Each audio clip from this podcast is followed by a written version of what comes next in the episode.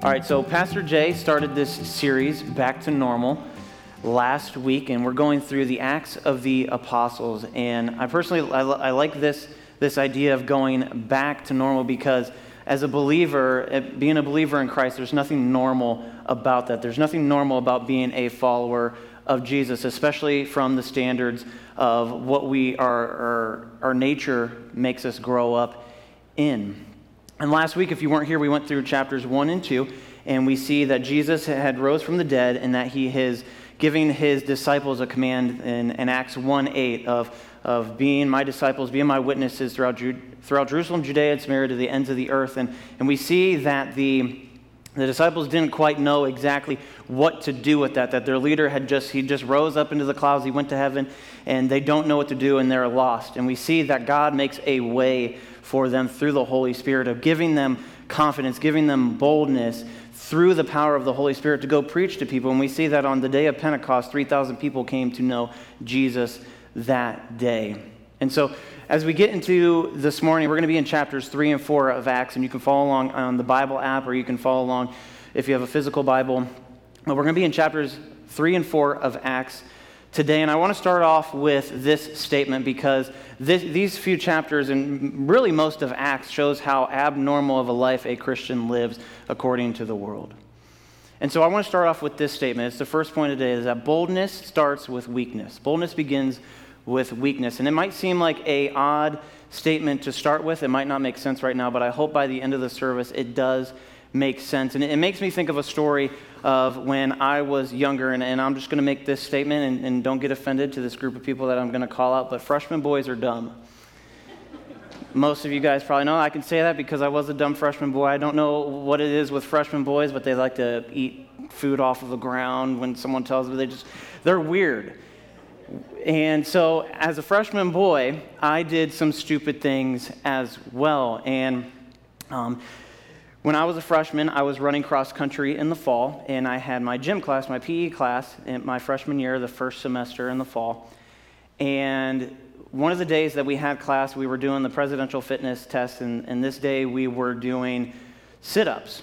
And so as we are getting ready for this, the girls went first, and they did all theirs, and they did it real quick. They did it like 5 minutes or whatever. Well, I don't even know how I got on the conversation with this other guy, but we ended up started talking about things, and he was a football player, and he, for some reason, brought up that I couldn't do more sit-ups than he could. And we were both freshmen, and of course, as a dumb freshman, I took him up on that challenge. And so we're going at it, and we had about like 40 minutes to do this, and now that I look back, it's really, I was sort of proud of it back then, but I'm not proud of it anymore because it was really stupid. But we're going and we're going and we're going, and he ends up stopping, and I just keep going, and I actually keep going until the bell rings, and I ended up doing 754 sit-ups in a row in 40 minutes.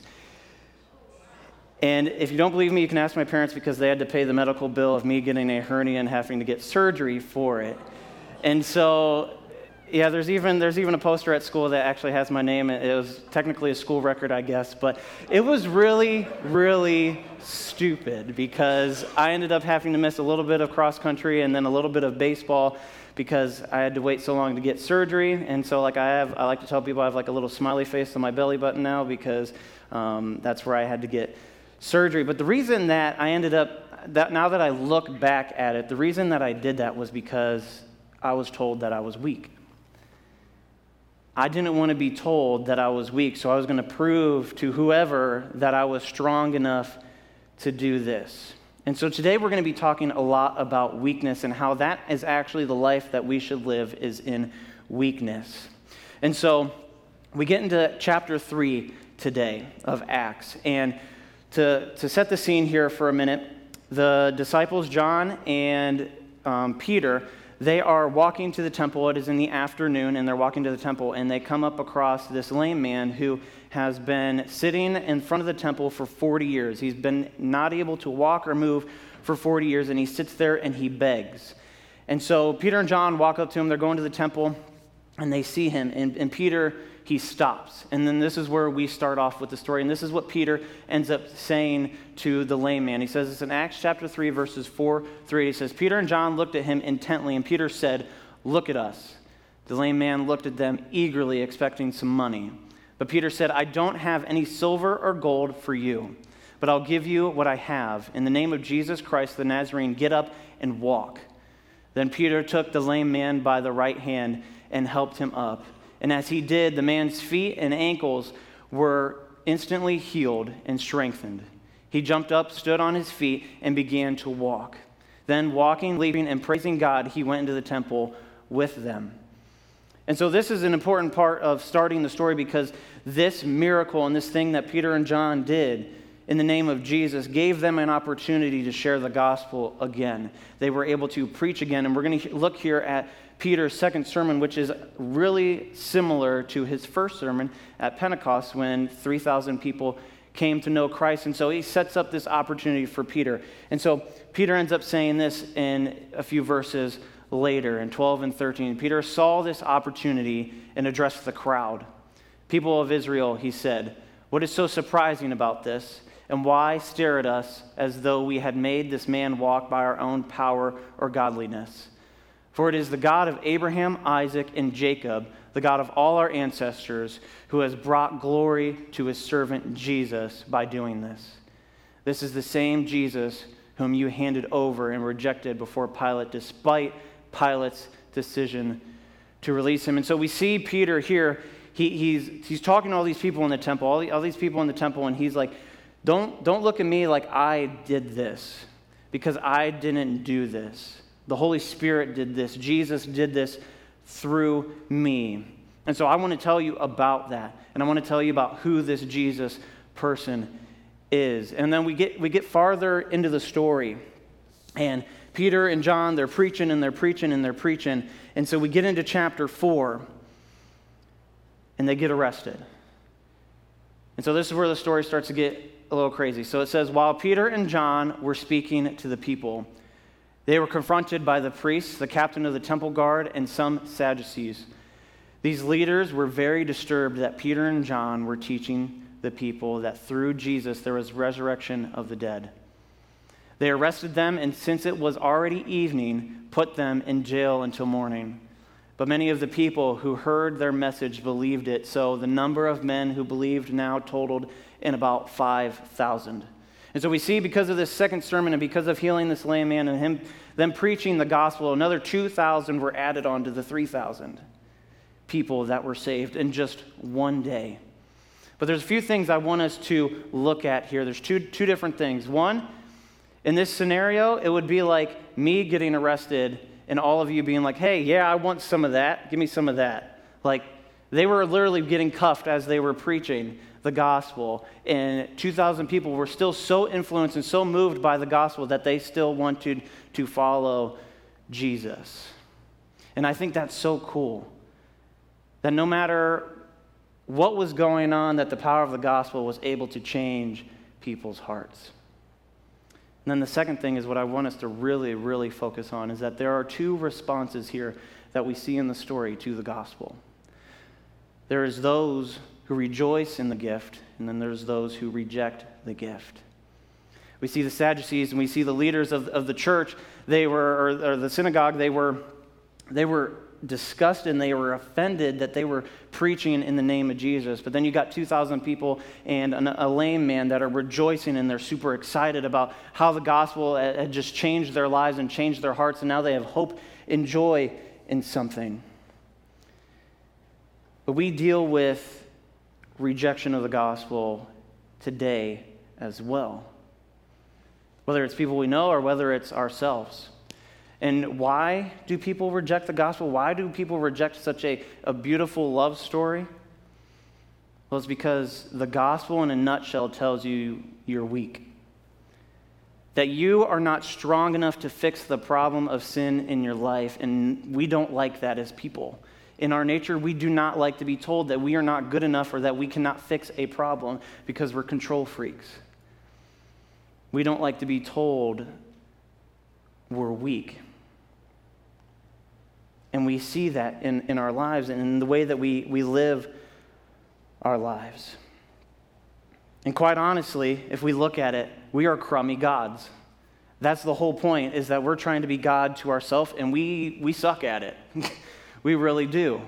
We can look at the problems in our lives, whether it's marriage problems or it's financial problems, or it may be depression, or it may be our addictions or pride or selfishness. We can keep going on and on and on. We cannot fix those problems on our own, because then we just seem to add more and more problems, that we just cope with things in certain ways because we're always trying to reach what is happiness, and we're trying to move down the field when we really can't,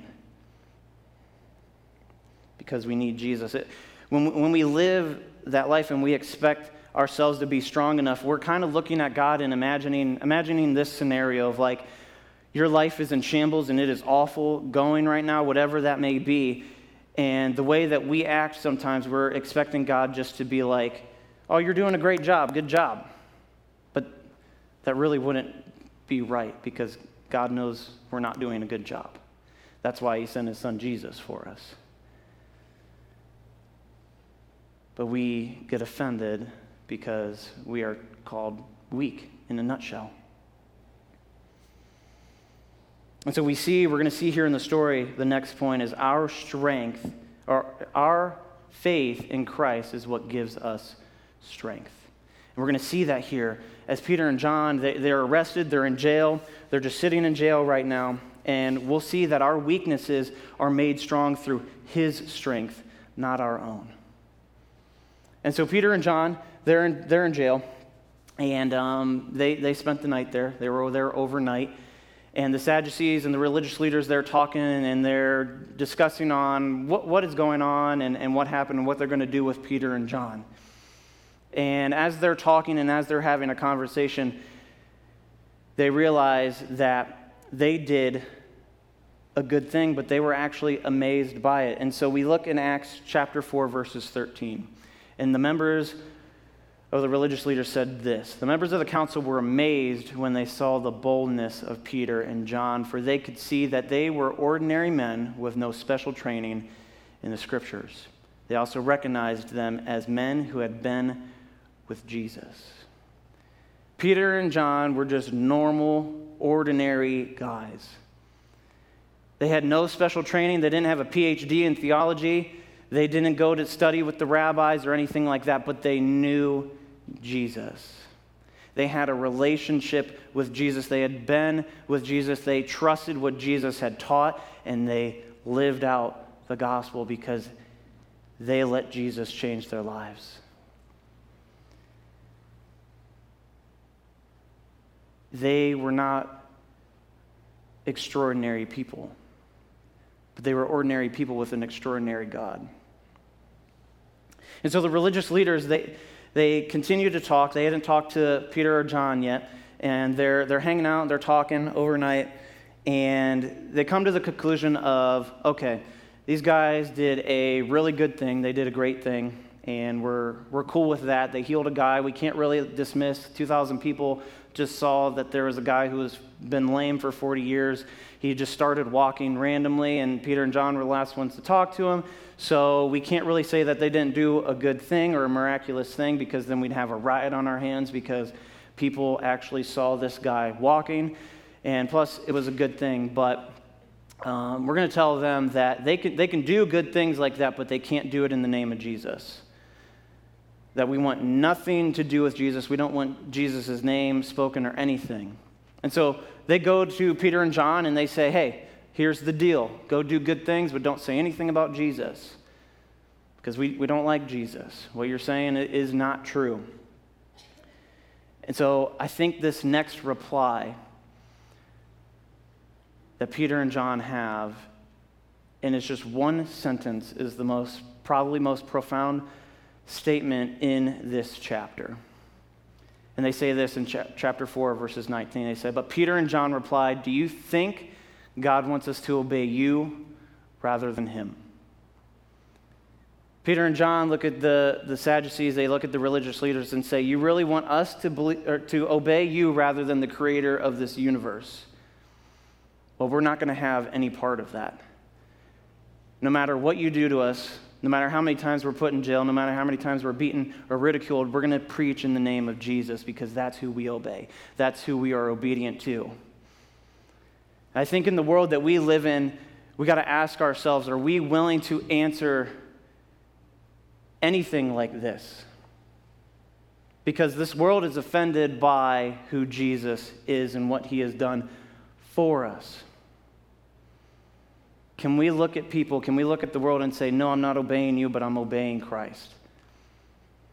Because people will get offended, they will get upset, just like the Sadducees. And I'm not talking about just going out and being mean or being a jerk, but when it comes to living your life for Christ, people are going to be offended by that. Jesus told us that that was going to happen. People hated me, and so they're going to hate you. But how often do we compromise, even just a little bit, because we want to people please or we don't want to offend someone? What cost is that at?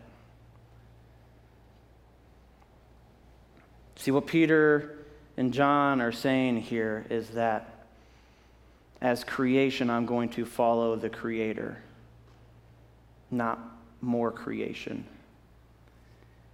And I think that's hard for us to do, because the gospel, it offends others, but it also can sometimes offend us because we don't quite understand, or we might not like the things that God does in our own minds. But God is good, and he is perfect, and he is righteous. He's the creator of this world, and we need to be obedient to him. I think sometimes we're just willing to compromise our beliefs in order not to hurt feelings or not to fully share the gospel with people. And so my next point is, small areas of compromise lead to large areas of disaster. When we're not willing to be fully 100% obedient to the gospel and to Christ, and we make little small compromises, it adds up, and it turns into some one big, huge problem. And Peter and John, they knew that. And we can see that that's evident in this world today, is that when we're willing to compromise, there are effects that happen. There are consequences to doing that. You know, I heard Matt Chandler say this when he was preaching, and I think this is so true, is that when it comes to God's truth, and when it comes to the gospel, and when it comes to being obedient to it, and comes to standing up for it and standing up for truth, a lot of the times we're more obedient or more afraid of kittens rather than the lion. We're more afraid of the kittens rather than God, who is the lion, and offending him. When quite honestly, it should be the other way around. We're called to love people, and we're called to take care of people. And I know Peter and John, they loved those guys, and they would have shared the gospel with them. But obviously they rejected it, and they were offended by it. And when we compromise our beliefs, we compromise the gospel even just a little bit. Like I said, there are consequences. And I want to share some of those consequences that we're seeing right now, because we're not willing to be fully obedient, because it all starts in here. And we all have room to work on, and it's hard because we don't want to hurt people's feelings, or we don't want to be abnormal, because we want to just fit in. But Generation Z, me being a youth pastor, I can see how Generation Z acts, and I've studied what Generation Z is into and some of the statistics of Generation Z, and I'm not picking on them, but right now, they are the most influenced generation right now. Everything is pointed towards them and millennials, and they have so many different, they're the first generation to grow up with like just straight up technology or a screen in front of their face. They're always taking in information, and they're always being influenced some way, shape, or form. So listen to some of these statistics of Generation Z right now. 49% of Gen Z believes happiness comes from money. Only 34% thinks lying is wrong. So the other 66% think lying is okay to do quite often. And then 58% believe that all religions are truth and end in eternal life. That's scary. But that's what happens when we're willing to compromise the gospel. And so as the church, as believers, when I look at myself, I want to be able to say what Peter and John said. I want to be able to live a life that is just saying, no, I'm fully 100% obedient to Christ and not obedient to this world and not obedient to people, but I'm obedient to the Creator.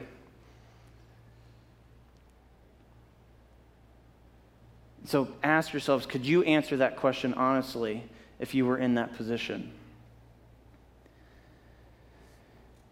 The way that we live and the way that we are obedient to Christ has an effect on the people around us, and it starts in here, and it starts with the church. We want change in this world, but we're willing to compromise the gospel. We're never going to see change. We're never going to see the hate dissipate. We're never going to see there be unity if we're not willing to fully be obedient to the gospel and be obedient to God's truth. And you know, sometimes we don't understand why God does things a certain way he does, or why he makes certain things truths, or why he even sent his son Jesus. Why did he even make us with this problem that we have? Well, it's because he's God and he thinks differently than we do. It says in Isaiah chapter 55, verses 8 through 9, God says this, "My thoughts are nothing like your thoughts, says the Lord, and my ways are far beyond anything you could have imagined. For just as the heavens are higher than the earth, so my ways are higher than your ways, and my thoughts are higher than your thoughts." God is light years ahead of us in thinking, in understanding, and what his plan is for the world, because we try to make these plans for ourselves, and we try to fix these problems on our own, and we try to move the ball down the field, and I don't know if anyone's ever played football, but you can't do very well when you just have one person on your team. You basically would just have to punt the ball the entire time. But that's how we live life, is we're trying to chase happiness. We're trying to chase that money or that job or that perfect spouse. We're trying to focus on things that Jesus and God don't really have a focus on, but they're focusing on how they can use you, how God can use you, how the Holy Spirit can be used in you. And when we focus on those things and we don't focus on Jesus, we miss out on the opportunities to preach the gospel or to live out the gospel. And so I want to focus back in on the very first statement and kind of stretch it out here a little bit. Is that boldness starts with us admitting we are not strong enough. We see that Peter and John, they were just ordinary guys. They didn't do anything special except that they knew Jesus. They were willing to start and admit, I am not strong enough to do this on my own. I'm not strong enough to heal that lame man. I'm not strong enough to do this life on my own. I'm not strong enough to fix this sin problem in my life. So my boldness comes from Christ, not myself, and it comes from my weakness and me admitting that I am not strong enough to do this life on my own. And because they were willing to live that out and they were willing to focus on that, the church was changed, and it just exploded into people hearing the gospel and people loving on each other. And we get to hear at the very end of Acts chapter 4 in verse 34 and 35. And this is what the church looked like after Peter and John had gotten out of jail. And 5,000 people were now a part of the church, and this is the early church, and this is what had happened. After this prayer, the meeting place shook, and they were all filled with the Holy Spirit. Then they preached the word of God with boldness. All the believers were united in heart and mind, and they felt that what they owned was not their own, so they shared everything they had. The apostles testified powerfully to the resurrection of the Lord Jesus, and God's great blessing was upon them all. There were no needy people among them, because those who owned land or houses would sell them and bring the money to the apostles to give those in need. We see the early church relying on the Holy Spirit, focusing in on their weakness and letting God's strength just flow out of them. The place shook as they preached the gospel, as they were given the Holy Spirit. And lives were changed, and people were taken care of. But it all happened because they were all under one mind, one unity. They were unified together on the simple fact of being 100% obedient to the gospel and being weak. and they had joy, and they were helping each other out, and they were blessed. And so my connection point for this morning is life is better in weakness.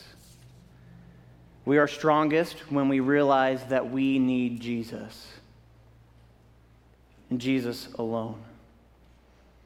Now I want to ask you, and think about this for yourself as we look at the story.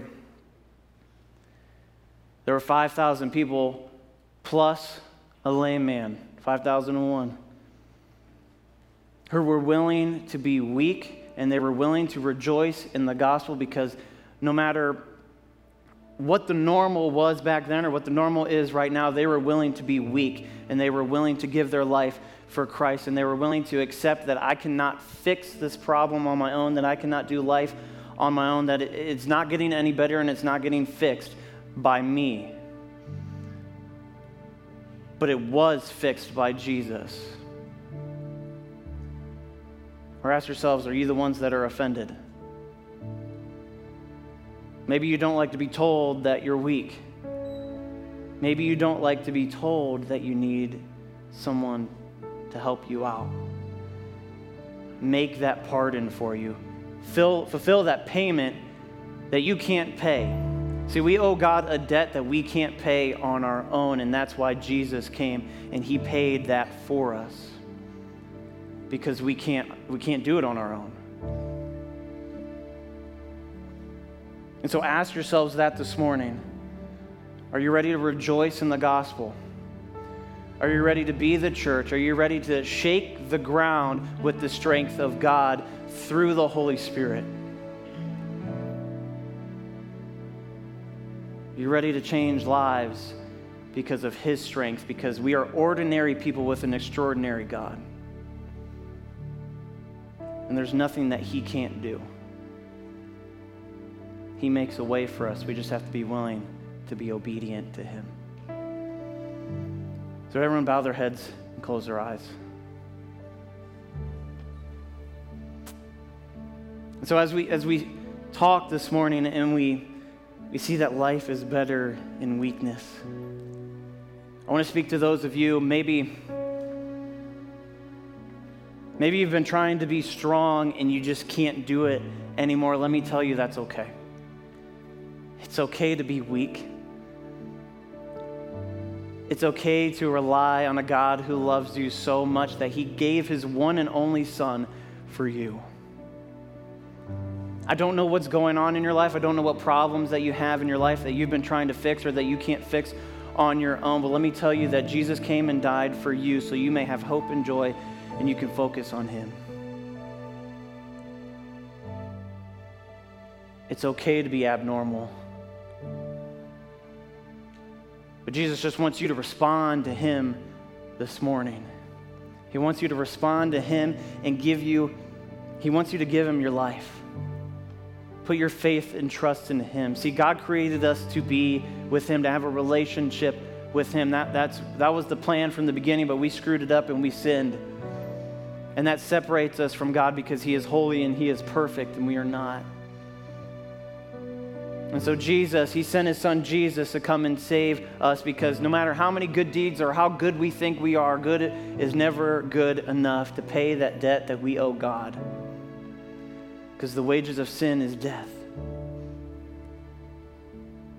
And so Jesus came down, he lived a perfect life, and he was a perfect sacrifice so that you may have eternal life with him. That you may live in harmony and in peace and in joy for eternity with him. He could have turned his back on us. He could have gave up because we made the problem. But he makes a way for us to be with him. And so if that's you this morning and you want to know more about how I can know Jesus, how can I know 100% without a doubt that I'm going to heaven, I would love to talk to you this morning, meet with you up front, pray with you, talk about what that looks like. It would be the greatest decision that you ever make in your entire life, because it lasts forever, and it'll change you forever. And everyone else, as the church, this morning, Let's shake the ground. Let's be fully obedient to the gospel. Let's let the Holy Spirit work through us and go share the love of Christ with others. No matter how many times we get rejected, let's rejoice in knowing that we know Jesus and that his love is never ending. Let's go be his witnesses. Let's be the church. Dear Heavenly Father, Lord, we thank you for all that you do for us.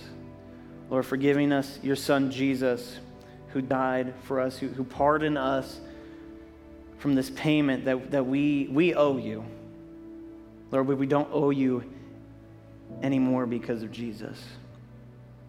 And so we just thank you for that. And Lord, I pray as we go out as the church this week, as we go out and we leave this building today, Lord, that we live our lives fully obedient to you. Lord, that we don't compromise the gospel, Lord, that we rejoice in it. We're willing to be weak because life is better in weakness. Life is better when we rely on your strength and not our own. And so, Lord, I pray that we will let that soak into our hearts, Lord, and that we will live that out as we leave here this morning. Lord, if someone doesn't know you, Lord, I pray that they come talk to us, come talk to me, Lord, and that they make that decision this morning. So, Lord, we love you, and we praise you. In Jesus' name I pray.